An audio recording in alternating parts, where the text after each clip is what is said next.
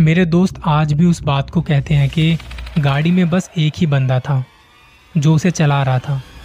मैं आज भी उनकी बात पर यकीन नहीं करता हूँ, क्योंकि मुझे अपनी आँखों पर पूरा भरोसा था कि उस गाड़ी में आगे दो बंदे बैठे थे। मैं दो महीने पहले ऋषिकेश घूमने गया हुआ था।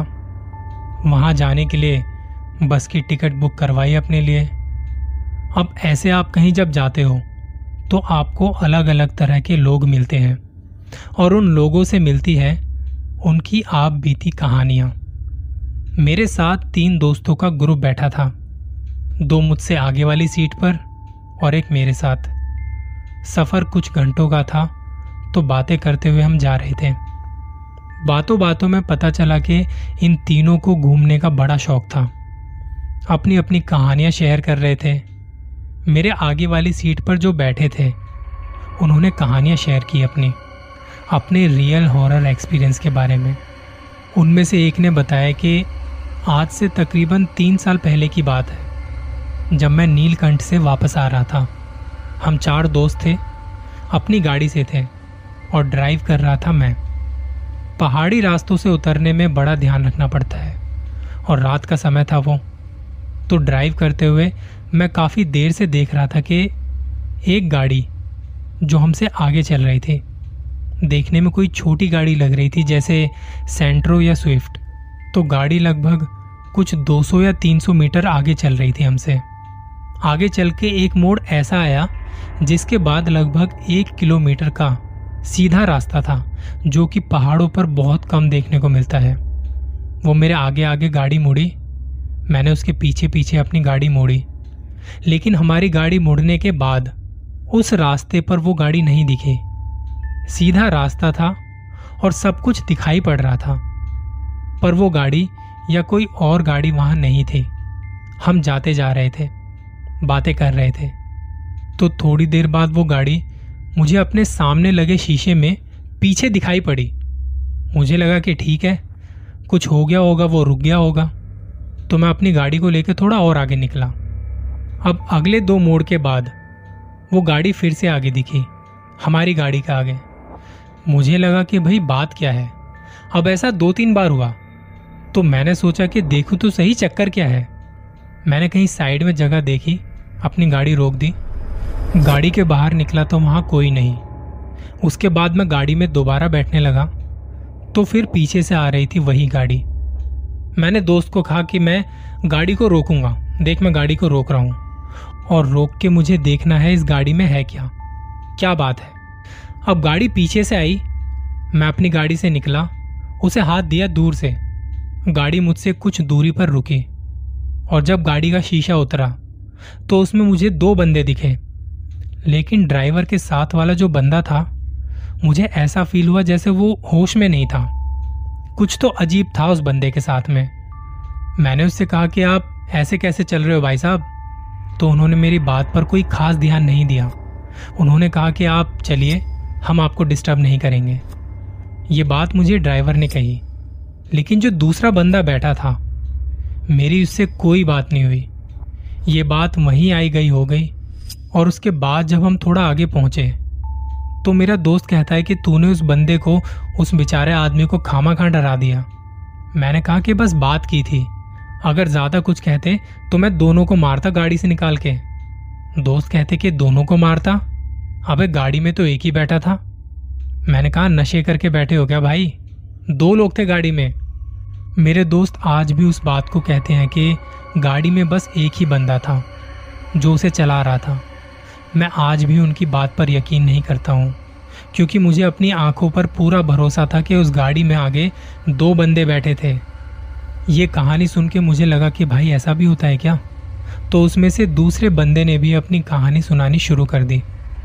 वो बताता है कि हमारे ट्रक चलते हैं। तो हमारा ट्रक ड्राइवर चंडीगढ़ जा रहा था हाईवे से। बीच में एक जगह आती है। मुझे उसका नाम ठीक से याद नहीं। तो जब वो हाईवे से जा रहा था, बीच रास्ते में आधी रात के वक्त किसी ने ट्रक को हाथ से रुकवाया, हाथ दिखाया। शायद किसी को मदद चाहिए थी, क्योंकि रात को ऐसे में कोई मदद नहीं मिलती। और अगर कोई मदद करता भी है तो उसके मन में कई सवाल आते हैं। और वैसे भी रात को कुछ चलते हैं तो वो ट्रक चलते हैं बस। ट्रक ही चलते हुए दिखाई देते हैं। हाईवे के शहनशाह होते हैं रात के वक्त। तो जिसने हाथ दिया, वो कोई लड़की थी। हमने उसके पास जाके ट्रक को रोका और उसने हाथ के इशारे से कांपती हुई आवाज़ में कहा कि मुझे मुझे मदद चाहिए आप लोगों की। वो डरी हुई थी, सहमी हुई थी। उसका अच्छा खासा चेहरा सफ़ेद पड़ चुका था। तो उससे हमने ज़्यादा कुछ ना पूछते हुए अंदर आने को कहा। वो काँप रही थी। उसकी साँसें फूली हुई थी। ड्राइवर ने उसे पानी पिलाया और जो ट्रक वाले के साथ एक बंदा और था, क्योंकि ट्रक में अक्सर दो लोग साथ में होते ही हैं, चाहे दिन हो या रात हो तो वो दूसरा बंदा बीड़ी जला रहा था। पर लड़की देखी तो उसने भी अपनी बीड़ी नहीं जलाई। तो जब इस दौरान उस बंदे की नज़र उसके पाँव पर गई तो उसके पाँव उल्टे थे। ये देखते हुए उसने दोबारा से माचिस जलाई और वो माचिस जलते ही एकदम से खिड़की के बाहर कूदी। वो चिल्ला रही थी, जैसे उसे माचिस की आग ने जला दिया हो। तो हमारे ट्रक ड्राइवर ने बताया कि उसके साथ ऐसा ऐसा वाक्य हुआ था, जो वो कभी नहीं भूल सकता। वो औरत चिल्लाते चिल्लाते वहाँ से गायब हो गई और दिखी नहीं उसके बाद। ये कहानी सुनते ही सबसे पहले तो मैंने अपने साथ वाले के पैर देखे, कि इसके पैर सीधे तो है ना? मैं सोच रहा था कि कब पहुँचेंगे ऋषिकेश। रात के वक्त हाईवे पर पूरी ताकत के साथ हमारी बस चल रही थी। मुझे लगा कि अब शायद सो जाना चाहिए।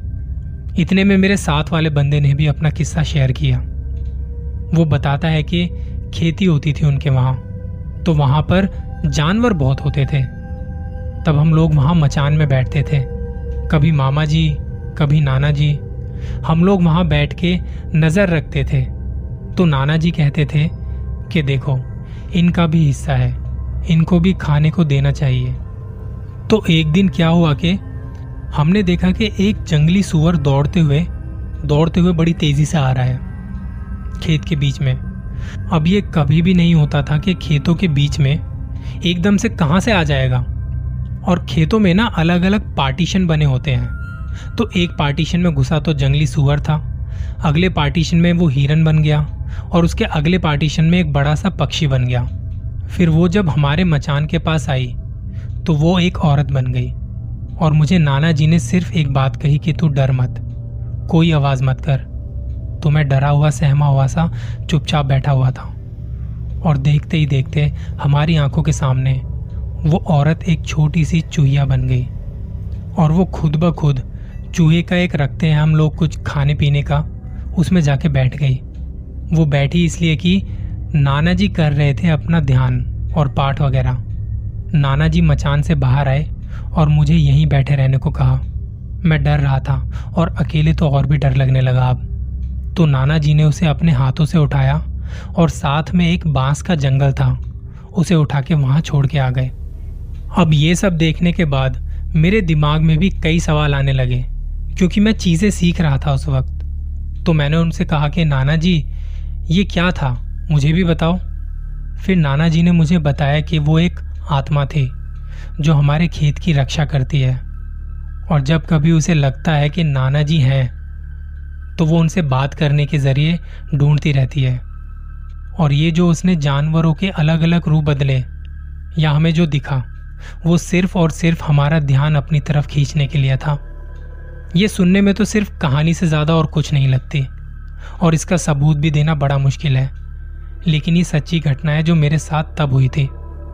तीनों दोस्तों ने अपनी अपनी कहानियाँ सुनाई, जिसके बाद मैं सही बताऊँ तो थोड़ा सा मैं भी डर गया था, क्योंकि रात के अंधेरे में चलती बस और हाईवे पर दूर दूर तक आपके अलावा वहाँ पर कोई नज़र नहीं आ रहा था। ऐसे में हालत तो खराब हो ही जाती है। मेरे साथ वाले बंदे ने कहा कि, भाई देखो, अभी सफ़र थोड़ा दूर और है। तो क्या आपके पास भी अपना कोई किस्सा है? आपका कोई एक्सपीरियंस जो आप हमसे शेयर कर सको? मैंने कहा कि मेरी कहानी या कह लो कि मेरा एक्सपीरियंस थोड़ा बड़ा है। वो आराम से वापसी में आते वक्त आपको सुनाऊँगा। तब उन्होंने कहा कि ठीक है, इंतज़ार करेंगे। और वो लोग आँखें बंद करके बैठे बैठे शायद सो चुके थे। मुझे याद आने लगा था अपना वो किस्सा, जब मैंने वो सब महसूस किया था। या शायद सच में था वो मेरे साथ वहाँ पर। इसके अगले भाग में मिलूँगा उसी कहानी के साथ। अपना ख्याल रखिएगा।